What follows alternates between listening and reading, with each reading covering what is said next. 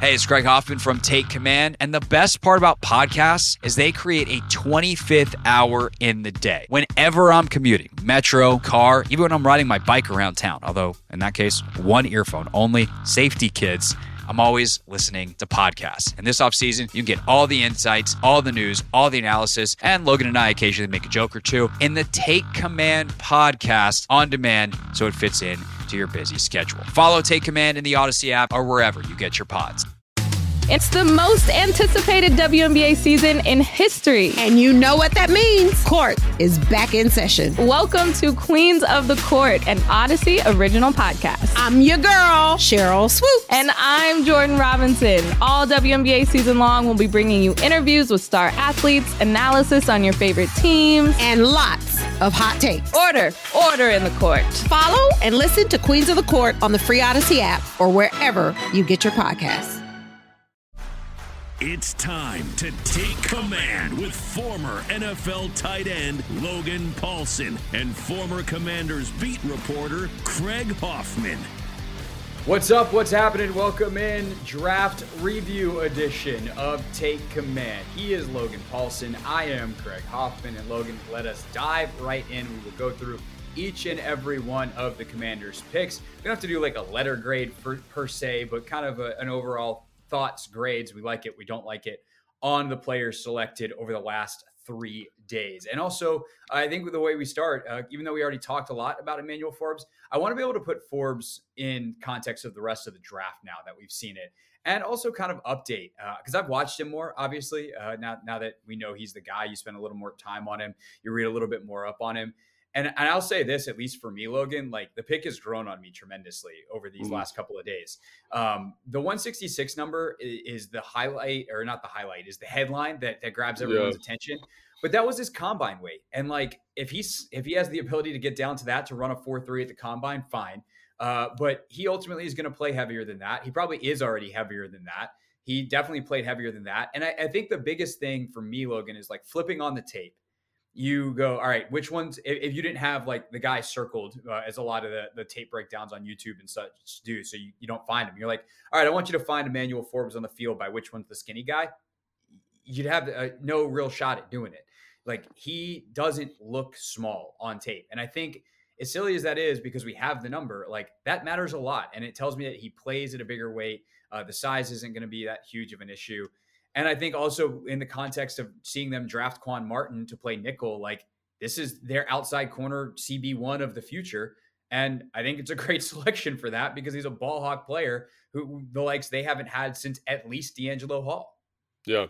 No, I totally agree. And I think, uh, you know, in the last video, I, like I read some of the comments and some people were like, oh, you guys don't like the pick. Like, I love the pick. You know, I, I think I said this on the show. Like, his film is the best of everybody in that top group outside of Witherspoon, right? So he's an mm-hmm. excellent football player. He's a physical tackler. He's instinctive. He probably played in the most similar scheme to what Washington plays. A lot of a lot of zone. They th- sprinkle in some man. A lot of coverages where you can play with eyes to the quarterback. Like you mentioned, there's the ball production. I think the ball production is slightly inflated, but I do think it's indicative that he's around the football a lot. Right, has a great recovery speed. So I, he, I love the pick. I mean, it's it's a great pick. You know, maybe you could argue at 16, could they have got him if they tried to trade back? They probably could have, but I also think they did try to trade back, and it just didn't happen. 100%. And, like talked, and, and look, I'll, I'll say this real quick, Logan. I'm um, sorry to cut you off, but like the Jets very clearly were trying to trade back. They were the pick before. Yeah. Like they used every bit of their time and took a guy that everyone agreed, like, ah, it's a good pick, but you, you really like to trade back. The Jets yeah. tried. And if they couldn't trade back at 15, why on earth would the commanders have been able to at 16? Like it just, it's not feasible to throw that on them and, and downgrade them because they got stuck in their draft slot because there was no one there to trade up for. Yeah, no, I, I totally agree. And I think, um, yeah, and so if that's your criticism, I mean, sometimes that happens. Sometimes you just can't move the spot. And I know they tried and uh, they just weren't able to. And I think, you know, we've talked about this before. If that's your guy, that's your number one guy at that spot, don't trade back. You know what I mean? Like if you if that's your if you've tiered that out, he's he's the number one guy in that tier. Don't trade back. And and so either way, even if they if they couldn't, whatever. If that's your number one guy, don't. And so I think like you end up with a really good football player and a guy that's gonna hopefully make this defense a lot better. Obviously, he's got to come in and play, and we got to see what's going on with that. But every indication of his career, of his film, of his interview that we did with him the other day. Like he is a guy that's wired appropriately mentally.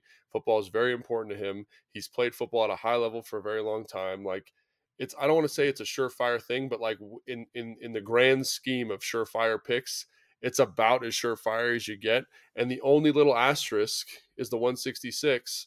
And like you said, like he played for four years in the SEC at at a very high level, very physical brand of football, and has no injury history to speak of. Is it three years or four years? Whatever. It's long time. Three years, yeah. Yeah. Whatever it is, long time. So that's what I would say is is uh, you know, and he's already bigger. Like in the interview we did on uh, on our pre-draft coverage when he came in on Saturday, he already said he's 175. So like he's already put on weight. That's probably more close to what he plays at. That's still not a great number, but I think it's a number that you can work with. And I think he's aware. He's a guy that's going to take care of himself and get in the right position. So I, I'm, I like, I like the pick a lot. Basically, is the is the end of that. Yeah, no, I I like it a lot too, and I, I mean I'm watching him a little bit um, over the weekend. Like you had mentioned, he plays a little high sometimes, plays like a little you know forward in his back pedal, and you can see that, right? But you also see it get better and kind of his body control get better over time. Like I watched a couple of cut ups, one of which was against Alabama his freshman year against DeVonta Smith. Well, it didn't go great for Emmanuel Forbes yeah. because DeVonta Smith was the Heisman Trophy winner and Emmanuel Forbes was a freshman. But you watch then him against Jameson Williams the next year, and it's a lot better. Yeah. And, and, you see him then get his play last year in his final year at Mississippi State, and the technique just continues to get refined over time. You know, the athletic, you know, stuff shows off, and even when he does get a, a little mixed up with some of his footwork, like he's willing to like spin and stuff in space that I don't think is exactly your uh, right. your your textbook technique. Um, you know, you don't necessarily want to be spinning with receivers, but he's got the makeup speed that he can he can get away with some of that stuff. And you know, sometimes you wonder if it's controlled and, and is he baiting quarterbacks? So he's got to learn if he can do that ever at the NFL level, or is that a part of his game that goes away? Um, he's still going to be around the ball. Uh, he's going to get targeted. That's that's for sure. That's part of being in the NFL. And and the question you mentioned, you know, the interception stuff might be a little bit inflated. Um, I'm curious why you say that, but to me, what it says is like if you give him opportunities, he's going to make plays on the ball. Uh, and but I'm curious yeah. why you say that. Um, why you think that production might be a little bit inflated? Yeah, I just think like there's some inter- there's some interceptions that are him. You know, like he's making a play. Like there's the play you know everyone saw like where he's picking off like a bubble screen that will yeah, against Kentucky. Yeah, yeah. I mean it's a great play. Anticipates the throw, recognizes formation, all those great things. And there's a couple where it's like. Um, you know, he's breaking on a football and the quarterback, you know, it's college quarterback play, so it's not great leaves the ball really inside and basically throws it right to him. Or they're throwing a big out and they underthrow it and he's right there underneath, you know, and like an NFL quarterback probably has the ability to get that over top for a completion. Now he's not in a bad spot, but like if you go through all eight, uh, eight of his interceptions, I think six or eight, whatever it is, even number six, then, yeah. Yeah, if you go through all of them, I'd say four or five of them are, are kind of like that, where it's like kind of poor, you know, like there's another one where um, the quarterback throws the ball behind the receiver. The receiver is falling down and basically flips it up in the air and it goes right to him, you know? So that's three interceptions where it's kind of like, you know, and then there was another one where it's a fake screen. Um, he bites on it, is able to recover. The quarterback underthrows it and he makes a really nice play on the ball. But if that ball is where it's supposed to be, you know, it's probably a PBU as opposed to an interception. So I, I think that's kind of what I'm talking about. It's not again like he obviously can catch the football well. He's obviously in the right position. He obviously right. has good vision. He tackles well. But I, I personally have I've always been a believer that interceptions and sacks are not great indicators of production. The, the, the statistics the statistics go up and down pretty dramatically. So um, don't don't be like, oh, he's going to have six interceptions here he's going to be around the football. He's going to put himself in a good position, and he can catch the football if the ball's there. I think that's a better way to look right. at it. Yeah, totally. But by the same token, like a bunch of other dudes play in the SEC. Bunch of there's been thousands, hundreds of thousands right. of FBS players in the history of of the sport, and nobody has had more pick sixes than Emmanuel Forbes. And so, you know, those guys were also playing college quarterbacks. Those guys were also right. doing all this stuff. And so, um, so I, th- again, I think to, to your a, point, though, it's just like he makes the most of the opportunities right. in a way that's better, but there's going to be opportunities that were available to him in college that are not going to be there in the pros. So if you're expecting 10 interceptions out of him in a 17 game season, like let's tamper down your expectations of it. Yeah, and I just think like that's that's a really you worded that very well. That's exactly what I'm saying. It's not an indictment of him, it's more of an indictment of this the the media's obsession with these kind of random statistics, and I think you know, like for sacks, pressure rate is a better indicator. And I think mm. pass breakups are a better indicator for corners. And he's very good in that statistic as well. So it's not like I just I just don't love those statistics as measures of good cornerback play. I think you know, like um, who's the DB in uh, Dallas? Um, uh, Diggs, yeah, Diggs. You know, he gets a lot of interceptions, but he's he's also kind of playing the risk reward game at a very very high level, and he puts himself in bad spots, and he gives up more yardage than any other DB in the NFL.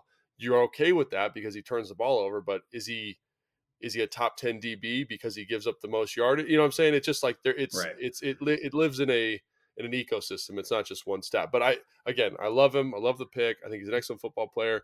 Really impressed with him as a young man. And you mentioned the DeVonta Smith thing. So in the interview, Fred was like, "Is there somebody you're really looking forward to playing?" And zero, I thought he was going to say AJ Brown, you know, CeeDee Lamb, you know, anybody. I had no idea what he was going to say, but he goes, "I want to play DeVonta Smith because he scorched our team mm-hmm. for 250 yards um, my freshman year, and I want like that's a fluke, you know. And I just love that competitive, like eagerness, you know, and like the quiet confidence that he had. So, in terms of the guy, great guy. In terms of the film, great film. I think it's a great pick. So. Hey everyone, this is Bret Boone. Would you know it? I've got a podcast going strong in our fourth year. Tune in as I sit down with my friends, some of the biggest names in sports, media, entertainment, for a lot of fun and in depth conversations. As you know, baseball's been my life. It's been in the family for a long time, but it's a lot more than that here. It's sort of like taking a ride in a golf cart around a beautiful track. Join me every week for multiple episodes on the Bret Boone podcast, available on the Audacy app or wherever you get your podcasts. Definitely. All right, let's uh let's go to Quan Martin, the second rounder, Jartavius, aka Quan Martin. He goes by Quan, so we will call him Quan. Um, and then I want to kind of circle back and reset the corner depth chart yeah. going into the spring because I think both these guys are going to be starters on it. Um, what do you make of Quan Martin? Both of going back to back corner. Obviously, Martin's a nickel, um, but going back to back corner and the player himself.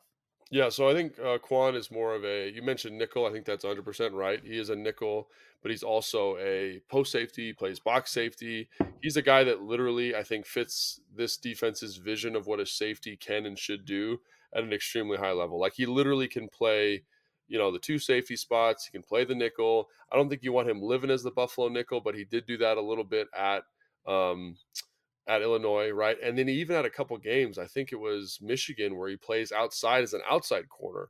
So you just got a guy who's eh, very instinctive, very tough, and just an excellent football player. So um, I think having a piece like that is really important, right? Because it allows you to kind of say, hey, let's eh, much in the same way that there's position flex along the offensive line. It's like, how do we get the best four guys out on the field? And I think, you know, right now it's like, hey, you know, Cam Curl can play the box safety, he can play the post, or he can play the post and Cam can play the, you know, uh, he can play the box and Cam can play the post. And it's just, it, it, I really like the pick because he's good at all the things. So, um, again, like much like Manuel Forbes, he was a very productive college player with excellent tape, quality human being, right? Which you can tell was very important to them because literally every one of these guys, I don't know KJ Henry, but and then Christian Rodriguez has some issues, but all of yeah. them. Hen- all the Henry top, was like a team captain. Dabo right. raves about so. And we so we talk about like how that was really important to them. You know what I mean? Yeah. And you know Andre Jones, the last guy was a team captain as well. So it's like that was a big thing. He is that type of guy. So great guy, great film, position flex, tough football player.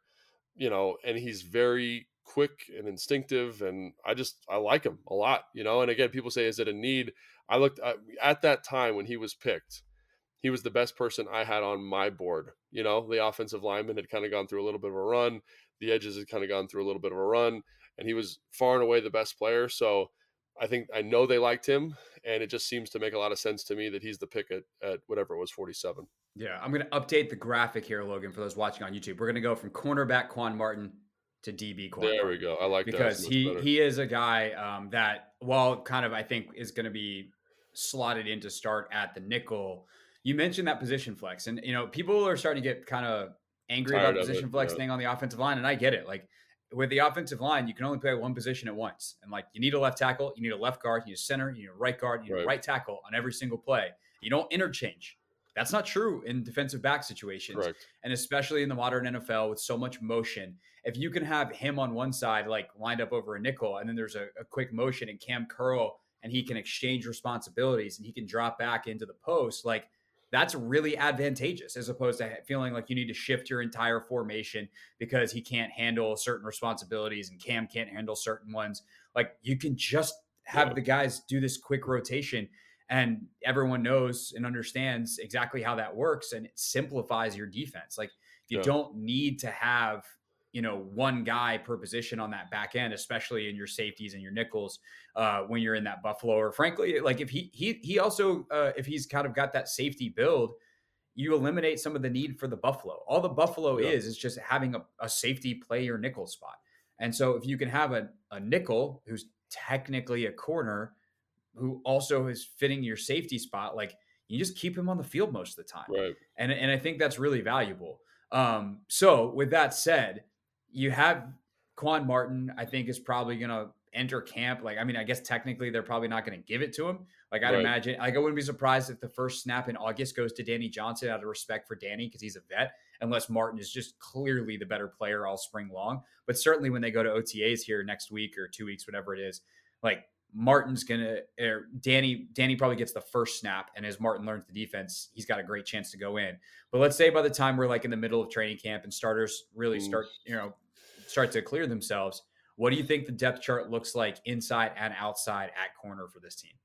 Yeah, so if I was just putting money on it, just you know, based off film, and obviously there there's a little bit of projection, but I think Forbes starts outside. I think Benjamin St-Juste starts outside, and then I think um, I really believe that you're probably looking at Cam Curl and Quan uh, starting at safeties, and then maybe Percy Butler as like your Buffalo nickel. Where does Forrest fit in? I think Forrest, I think maybe moves into like a true. So they they I was talking to the safety coach a couple days ago, and they do have a different categorization for the Buffalo nickel, and I think Forrest fits that better than anyone else on the roster. Now he didn't feel comfortable doing it last year. He was much better off the ball, like in that quarters look.